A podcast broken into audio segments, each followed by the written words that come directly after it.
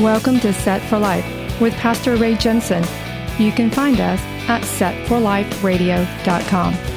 Romans 10:9 says that if you confess with your mouth the Lord Jesus and believe in your heart that God has raised him from the dead, you will be saved.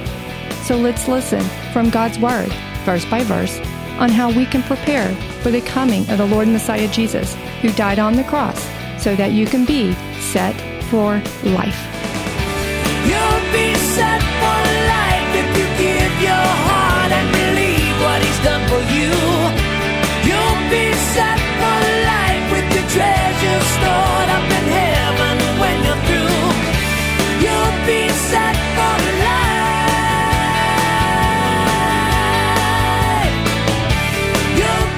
Then a wise woman cried out from the city, Here, here, please say to Joab, Come nearby that I may speak with you.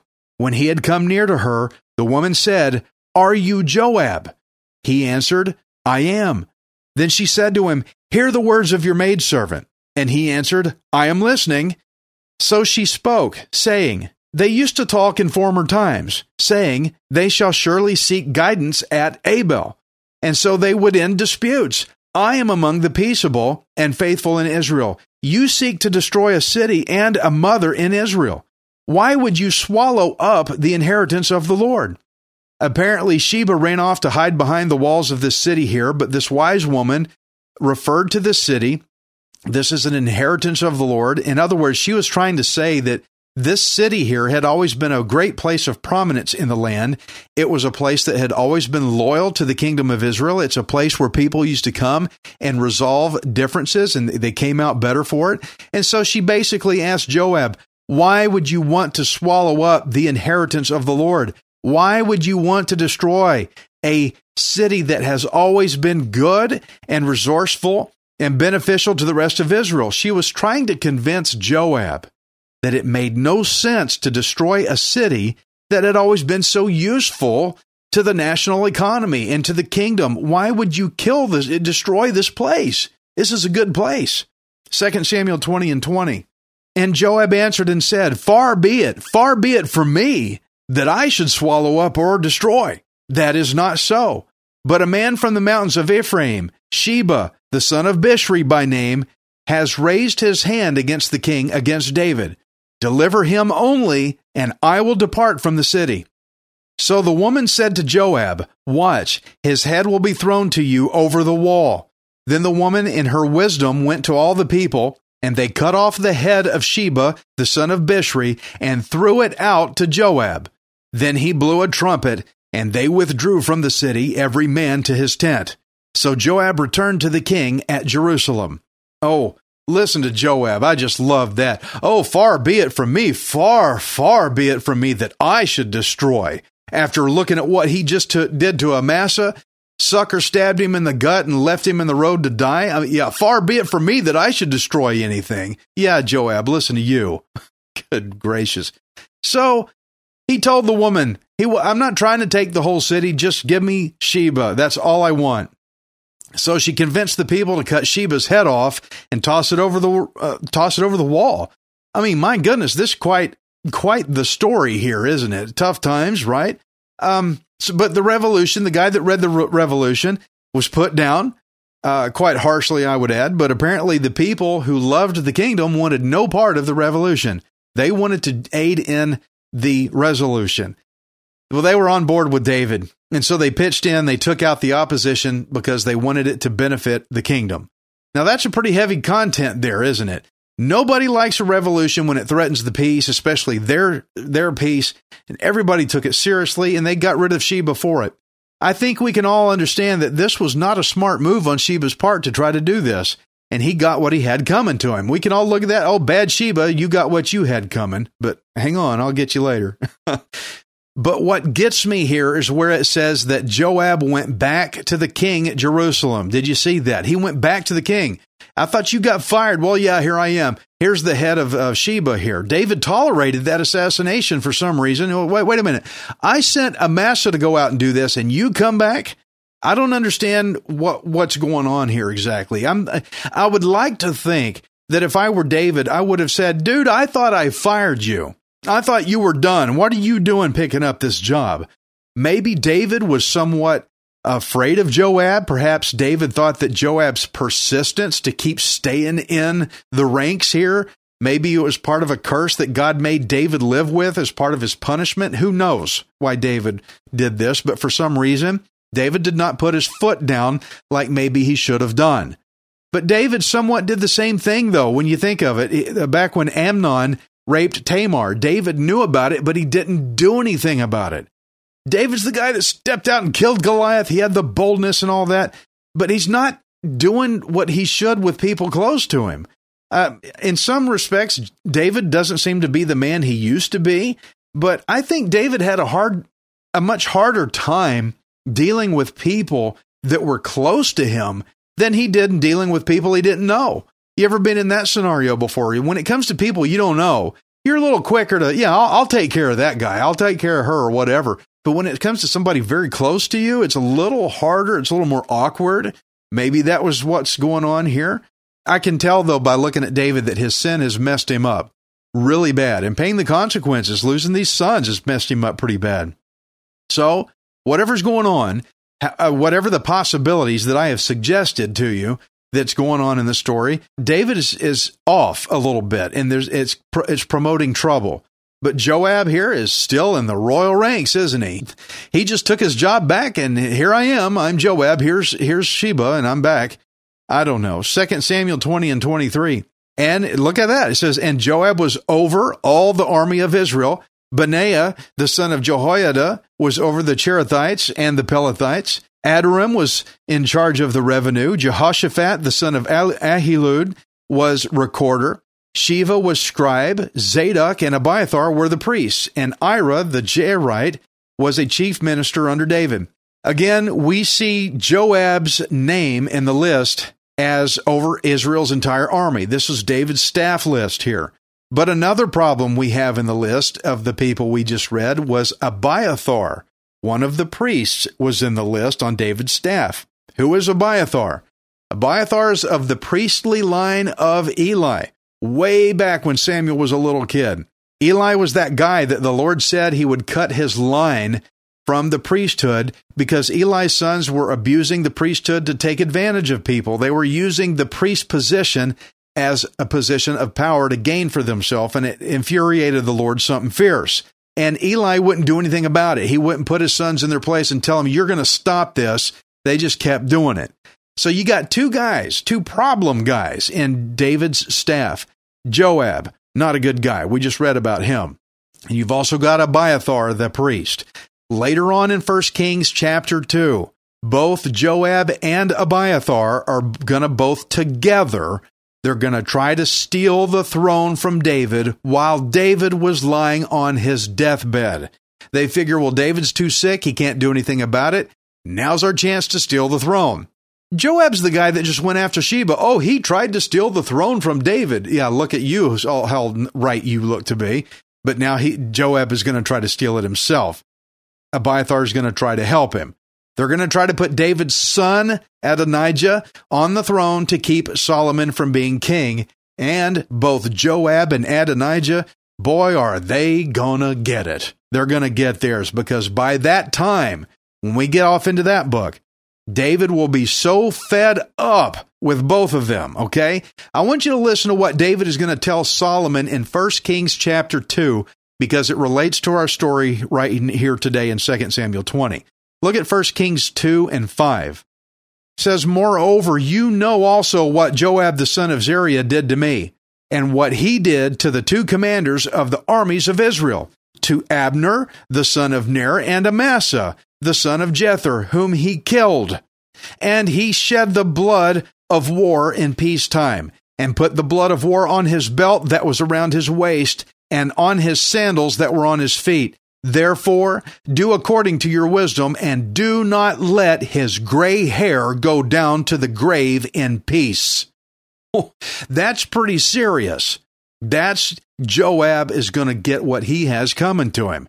So that's his judgment for the wickedness he did. But also Abiathar the priest, who also was going to try to help Joab to steal the throne. Here's what's going to happen to him. 1 Kings 2:27 So Solomon removed Abiathar from being priest to the Lord, that he might fulfill the word of the Lord which he spoke concerning the house of Eli at Shiloh. So the Lord told Eli many years prior to this, I'm going to cut off your priestly line. This has got to stop. And 1 Kings 2 is when it finally happened, just as God said it would. But for now in 2 Samuel chapter 20, David has these two problem men on his staff, Abiathar and Joab. But we did see the priest Zadok was also another priest listed in David's staff list.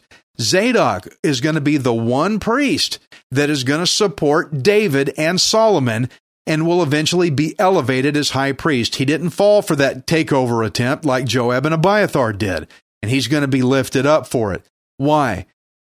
Why did Zadok support David? Because I think Zadok could see the covenant on his king. Friends, you've got to know how to see covenant. And so there's a lot of trouble brewing here in chapter 20, but even still, we can see that both covenant and consequence was being worked up at the same time by the Lord. The consequences of sin will never take God's covenant promises away. And I want you to take comfort in this, okay? Covenant does not take the consequences of sin away either. Covenant does not remove consequences, and consequences does not remove covenant. Both were being administered by the Lord simultaneously covenant and consequence. So we saw how the story played out. The king returned and called for the removal of those who defied him, those who refused to submit to his authority. Friends, when a king comes back, you better get under his authority because if you don't, he's going to remove you out of the way because he's coming back whether you like it or not. Paul wrote to believers in 2 Thessalonians 1 3.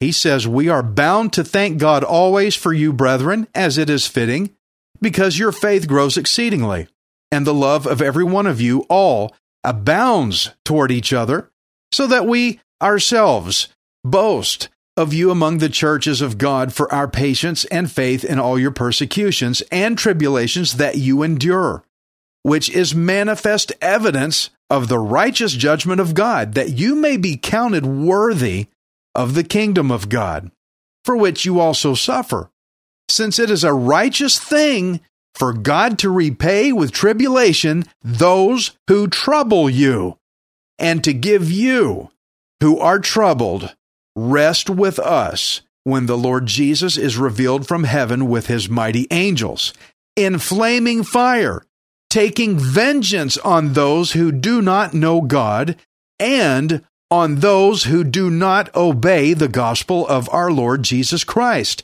These shall be punished with everlasting destruction from the presence of the Lord and from the glory of his power when he comes.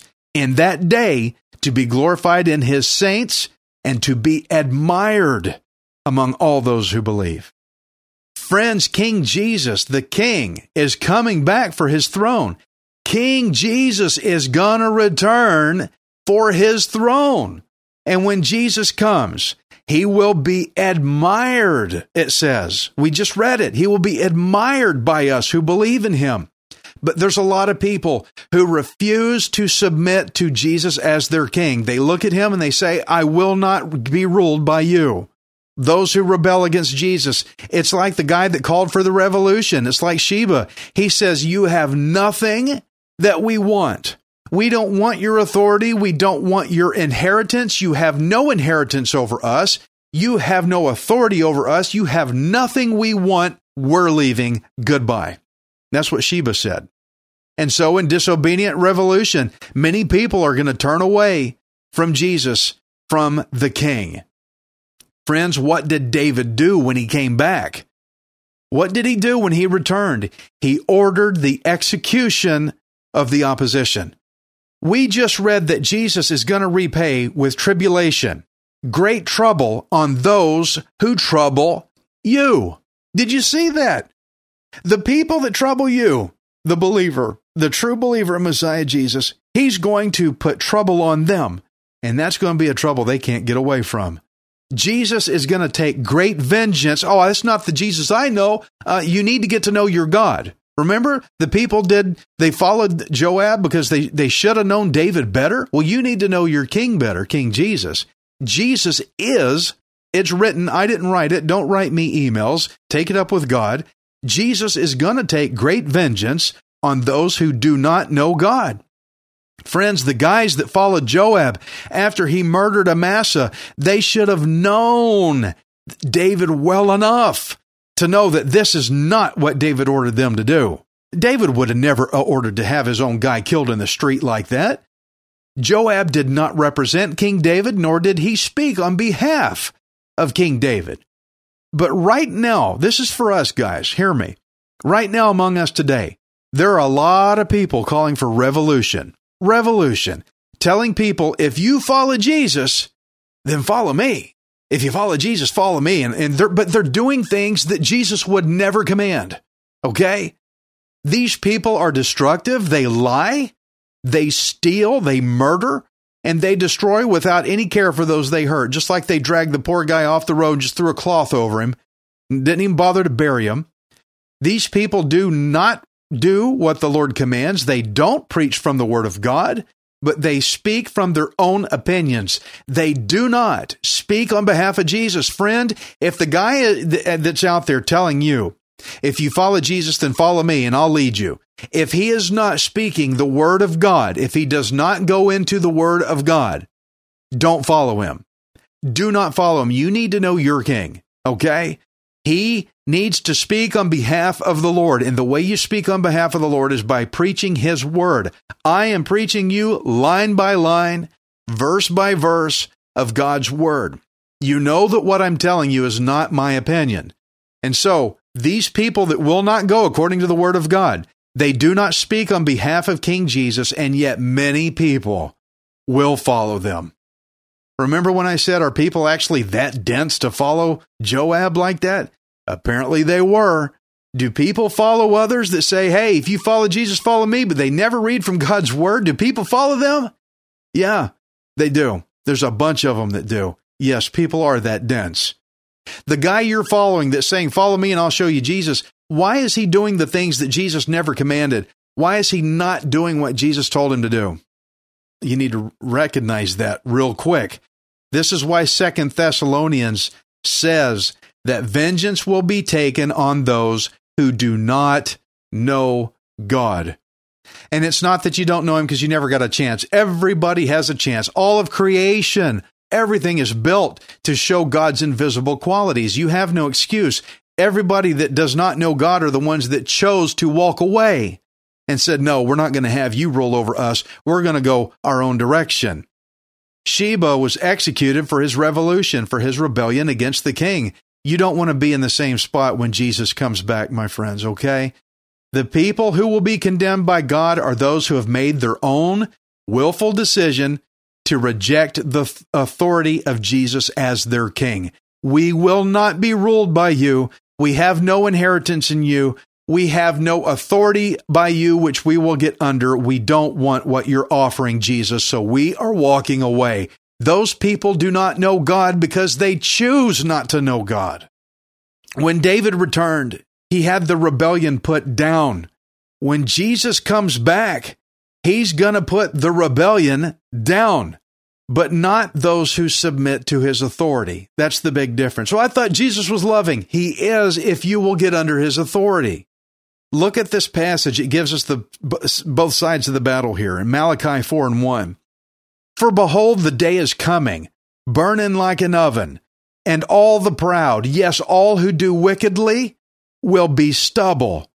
And the day which is coming shall burn them up, says the Lord of hosts, that will leave them neither root nor branch. But, I love that, but to you who fear my name, the Sun of Righteousness shall arise with healing in his wings and you shall go out and grow fat like stall fed calves. You shall trample the wicked, for they shall be ashes under the soles of your feet on the day that I do this, says the Lord of hosts. Friends, the king is coming back. King Jesus is coming back, and he's going to rule on his throne, and that is the fulfillment of the Davidic covenant. He told David that someone from his line would come and establish an eternal kingdom, and that will be King Jesus who can reign eternally. And friend, you need to know who King Jesus is. You need to know him, who he says he is, because if you don't, then you'll be talked into following anybody that claims to speak on his behalf who has not been given the calling or the authority to do so. Joab was fired by David. He did not have the authority, nor the place, nor the right to say that he spoke on behalf of the king of King David. Friends, you're going to get yourself in big, big trouble because if you follow somebody who is not of the Lord, who has not been backed by the Lord, called by the Lord, who is not speaking the words of the Lord, you're going to get in big trouble because you saw what's going to end up happening to Joab. What do you think is going to happen to these people that claim to speak for the king, but they don't? The reason I teach God's word is so that you can know your king. Get to know your king. And friend, I want to ask you if the return of King Jesus scares you, then I say, good. It ought to. It ought to scare you. All the more reason for you to get under his authority and call him king. Now, another thing that David told Solomon from his deathbed, besides kill Joab, is found in 1 Kings 2 3. David told him, he said, Observe what the Lord your God requires, walk in obedience to him. Friends, I think David learned this the hard way, and I think he meant it when he said, Anyway, that's the advice we should all listen to. Observe and obey the Lord. Observe and obey the Lord. Observe. Study your Bible. Observe. Get into the text. Observe. Find out who God says He is. Or else you're in, left with inventing your own version of who you think He should be. Observe. Study the Word of God. And then obey. Do not just merely listen to the words, do what it says. Friends, we've got to know our King. He's coming back. Now, I want you to know that you are not worthless. You are priceless. Messiah Jesus died on the cross to redeem you, but He's got commandments He expects of us, and we should be out there doing them. We need to be somebody who knows our King, study the Word and obey it, and then proclaim Him. And God gives you the right to proclaim His name, but you got to know Him. You got to know Him. Don't make up a God and go try to proclaim that because you're going to get in big, big trouble. Okay? You saw how it played out in the story today. Don't be a Joab. Don't be a Joab. okay. Turns out really, really bad. If you want to get to know your king, let me help you get there. I showed you the word of God. And if you're concerned, I'm afraid Jesus is going to come back and I'm going to be in big trouble. Let me help you with that right now. Say this prayer and you got to mean it, okay? You can't be just doing lip service or it ain't going to work. You've got to mean it from your heart. Say this Father God, I have sinned. Forgive me, oh God. I'm sorry. I had my own version of who I thought you were, and it was wrong. Thank you for the gift of eternal life, your covenant promise sent down by your covenant king. Thank you, Lord, for dying in my place. I give you my life eternally. In Jesus' name, amen. You are not worthless, you are priceless. Messiah Jesus died on the cross to redeem you.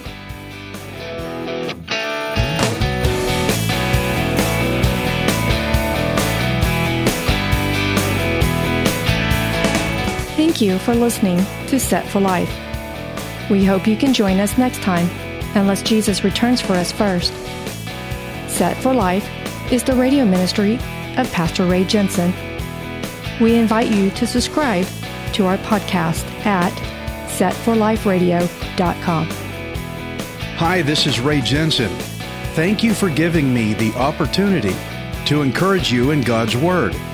If the Bible doesn't excite you, then you're not reading it. I want you to remember that you are not worthless, you are priceless. Messiah Jesus died on the cross to redeem you so that you can be set for life. You'll be set for life. You'll have all you need. Just receive with a willing heart. You'll be set for life. You'll be on your way any day you decide to start.